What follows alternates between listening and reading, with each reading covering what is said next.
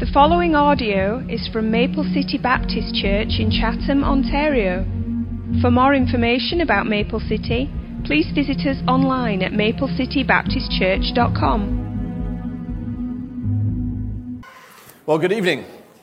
I think I can speak for everyone when I say that that was absolutely excellent. That was really, really well done. Uh, it, was, uh, it was wonderful to behold.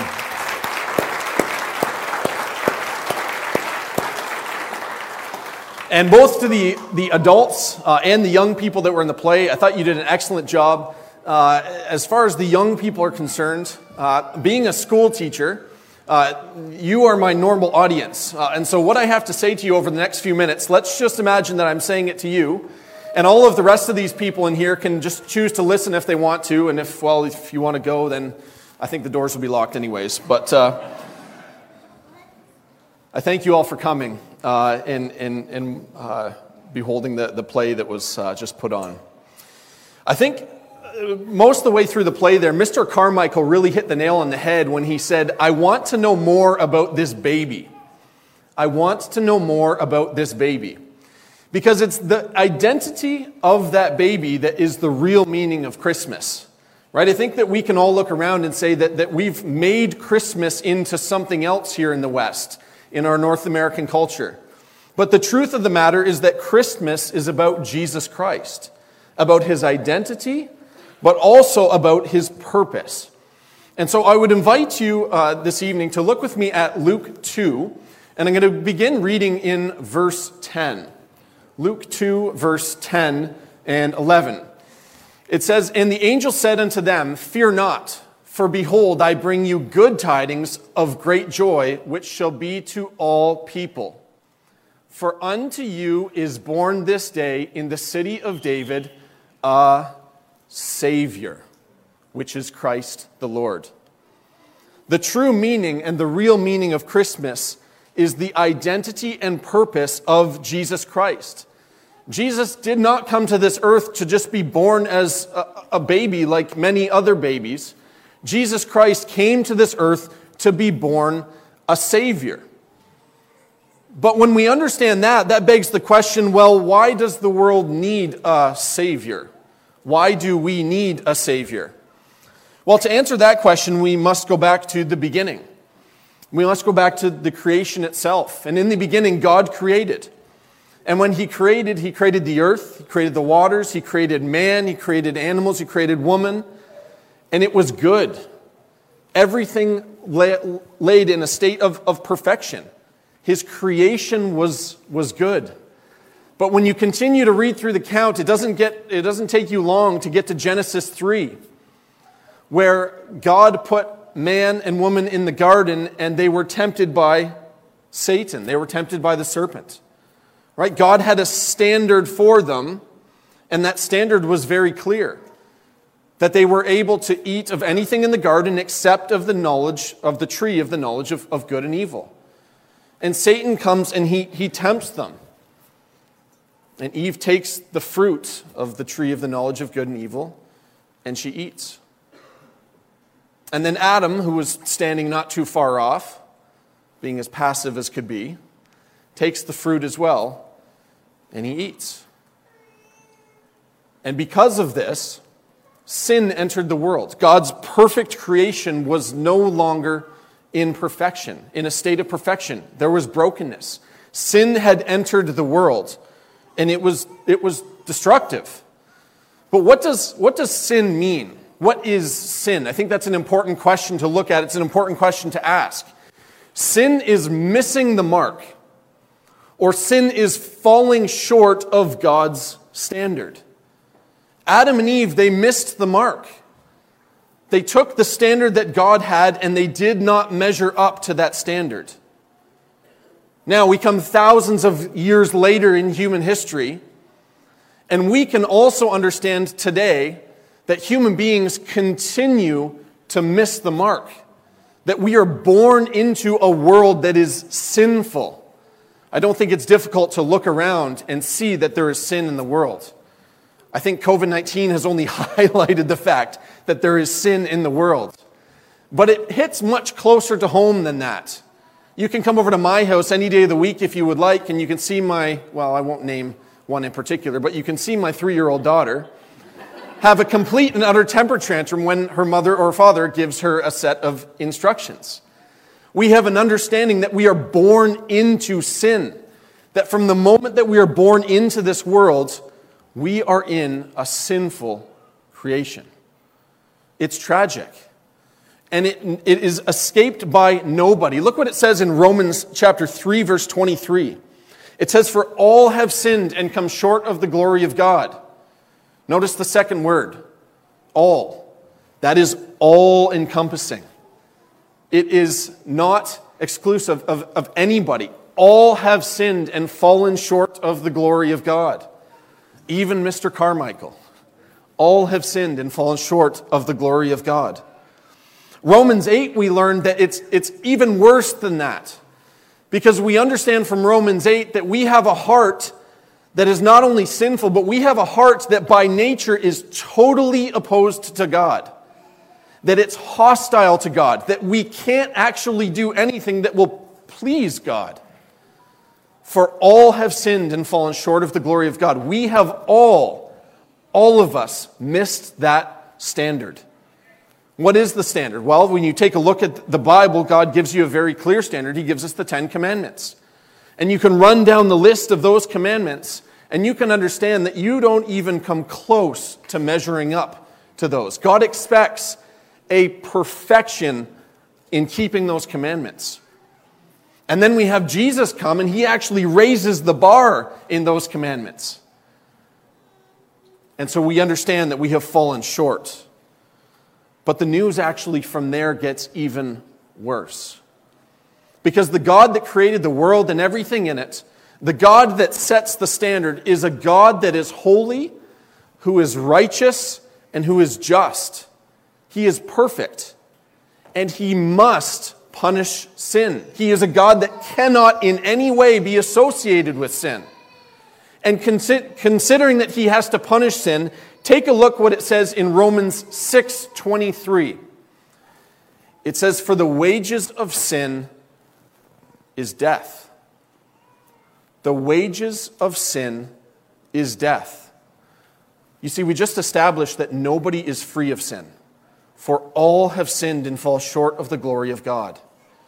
And then we understand that if God is a righteous judge, if he is just, if he is holy, that he cannot be in association with that sin. That sin must be punished. And we learn in Romans 6:23 that the wages of that sin, the punishment for that sin is death. And it's not there just talking about a death, we die and then that's it. It's talking about an eternal death, a death of eternal separation from God a death in a, that, that results or leads to a place called hell. Men and women, boys and girls, it, it, it can't actually get worse than that. The idea of being eternally separated from God. God is holy, He is righteous, and He is just. He will not, cannot tolerate sin, and ultimately He will judge it.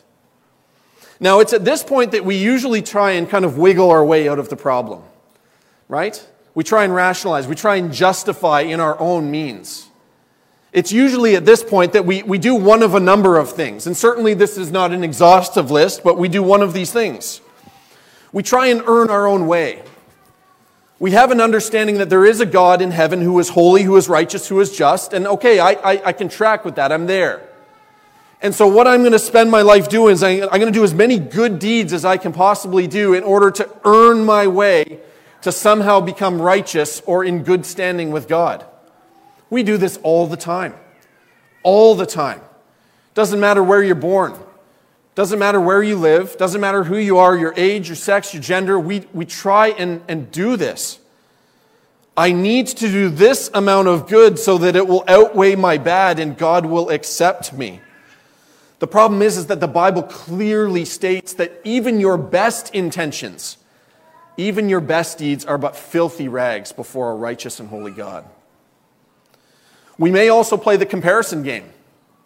Right? It's like, okay, I failed in this way, and this way, and this way, and this way, and this way, and this way, and this way. But I'm not as bad as that guy. Right? Look at that guy. Look at what that guy's done in his life. You know, okay, maybe we're going to stand before God one day and we're going to be judged. But man, I'm, I'm probably going to be better than about 80% of the people. Right? And God's going to grade on the curve, and so thankfully I'll be ushered into heaven, and that will be it. I'll spend eternity with God. But we understand it doesn't work that way. For all have sinned and fall short of the glory of God. Another way that we go, I think, is that we just come to a state of hopelessness.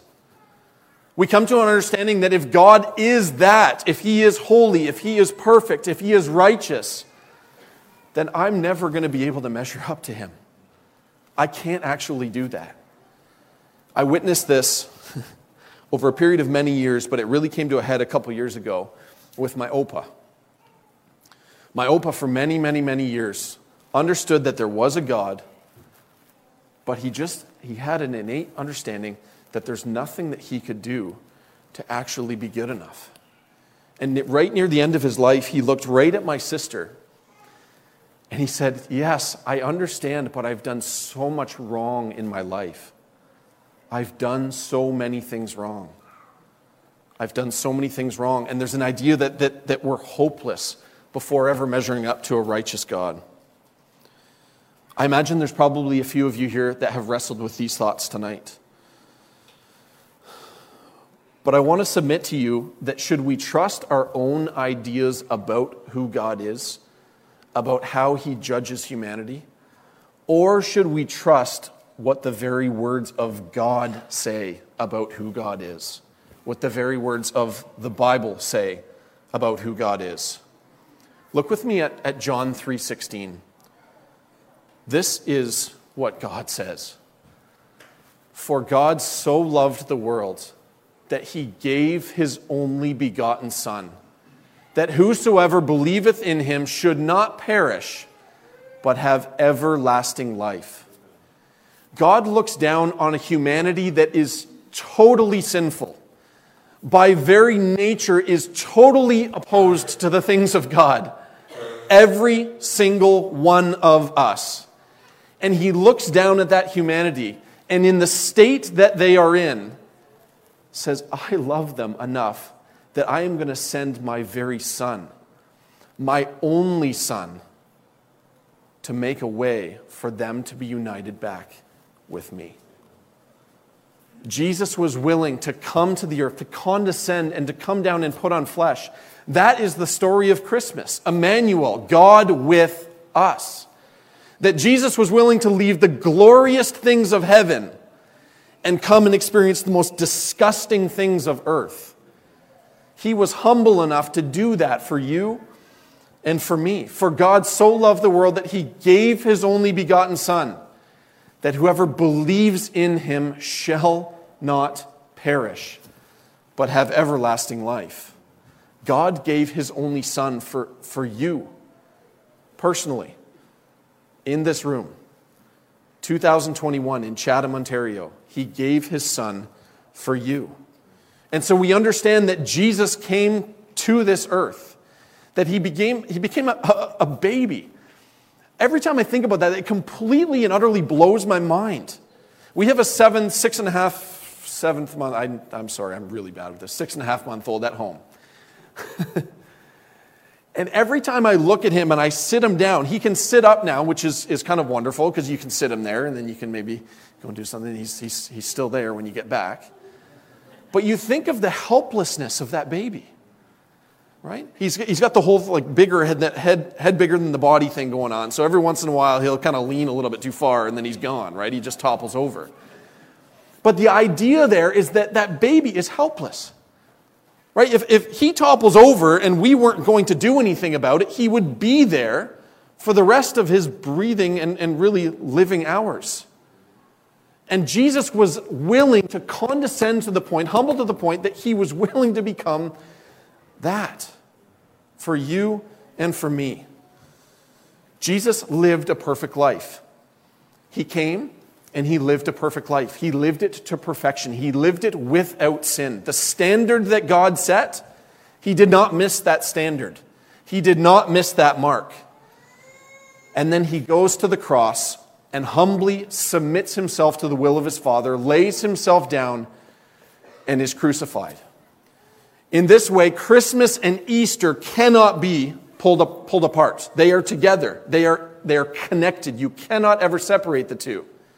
And so, what did Jesus do on the cross? Well, we talked about the fact that sin had to be punished. There had to be a payment for the wrong. All of the human beings, past, present, and future, that had missed the mark, there had to be payment for that in order for God to be united, or for an order for human beings to be united back to God. And that is what Christ did on the cross. That he went, that he shed his blood, and that all of the wrath of God for the sins past, present, and future, all of that burning, righteous, holy, and just anger that God had pent up was poured out on the head of Jesus Christ. And in that way, he paid the penalty for our sin. He paid for it with his life. But praise be to God that it did not end there. That three days later he rose, that he got up, he walked again, and he defeated sin and death. And for that very reason, you and I have a way of being united back to God. John 14, 6 says, Jesus is the way, the truth, and the life. That the only way that you and I, as human beings who have fallen short of the glory of God, who have missed that mark, the only way that human beings can be united back to God is by the person and work of Jesus Christ and nothing else. There is no other way. Jesus is the way, the truth, and the life. There is no way to earn salvation. There is no use in comparing yourself to others. It's never going to do anything. But there's no need also to be hopeless. That if you are here today and you do not know Jesus Christ, if you have not been saved by his blood, if you look around in this earth in this time of absolutely crumbling security, right, this facade that we all had of we are secure in Canada and, and, and you know, we, we have it, it's, it's peaceful. You know, we just get to carry on with our life.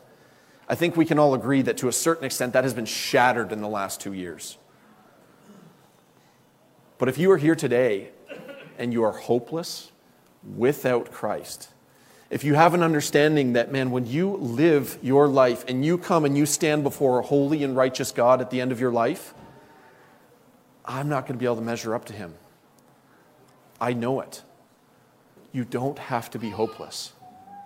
And that's why my sister was able to look into the face of my Opa after he said that and say, Opa, we've all done so much wrong, right? There's no facade. We have all sinned and fallen short of the glory of God. We have all done so much wrong in our life. We would all be ashamed if we could have a Rolodex played up here on the screens and to show everybody in this room the sins that we've committed in our life. Nobody escapes that. And yet Christ died to free us from those very sins. And so what is our response to this? What is our response? Well, look with me at Mark 1:15. It says, "And saying, the time is fulfilled and the kingdom of God is at hand, repent ye and believe in the gospel." What is our response to Jesus Christ? What is our response to his work on the cross? What is our response before a holy and righteous God who sent his only Son to die for us? Well, it's to, to have an understanding and to stand before him and say, God, I know and I understand that I have missed the mark, and I freely confess that to you. I know that in my own power and by my own means, I, I am hopeless but I am willing to have faith in Jesus Christ, in Him alone. Repent and put your faith in the one who is perfect, in the one who is righteous, in the one who can stand before the justice of God and be found clean. After the third day, Jesus rose again, and he now sits at the right hand of the Father. And for all those who have repented, put their faith in Jesus, he gets to sit behind, beside God the Father. And when we do mess up, because we do mess up, he gets to, to look at God the Father and say, that sin is, pay, is paid for. And that sin is paid for. And all of the sins that have been in this person's life, they are paid for because I paid for them on the cross. This is the true meaning of Christmas. It is about a baby, but it's about the identity and the purpose that that baby came to earth for. Let's pray. Dear Heavenly Father, Lord, I thank you for this day. I thank you for all of the, the incredible hard work that was put into the play. What a production. It was clear. The message and the purpose, the identity of Jesus was clear in that play. And we thank you for the hard work that was put in to getting that ready. Lord, in a time where we do not feel as secure as we used to in the country that we live in, in a time where we can, just like Adam and Eve who fell in the garden, we can understand that we are sinful. We can look uh, around at the world and understand that we are sinful. But we can most importantly look at our hearts and understand that they are, are sinful, that they don't measure up to God's standards. May we fall down before Jesus Christ. May we repent of our sin. And may we place our faith in Him and Him alone. For faith in Christ is the only means of salvation and of standing righteous before God. May we not put this off. Today is the day of salvation. We thank you, Lord Jesus. It's in your holy and precious name that we pray. Amen.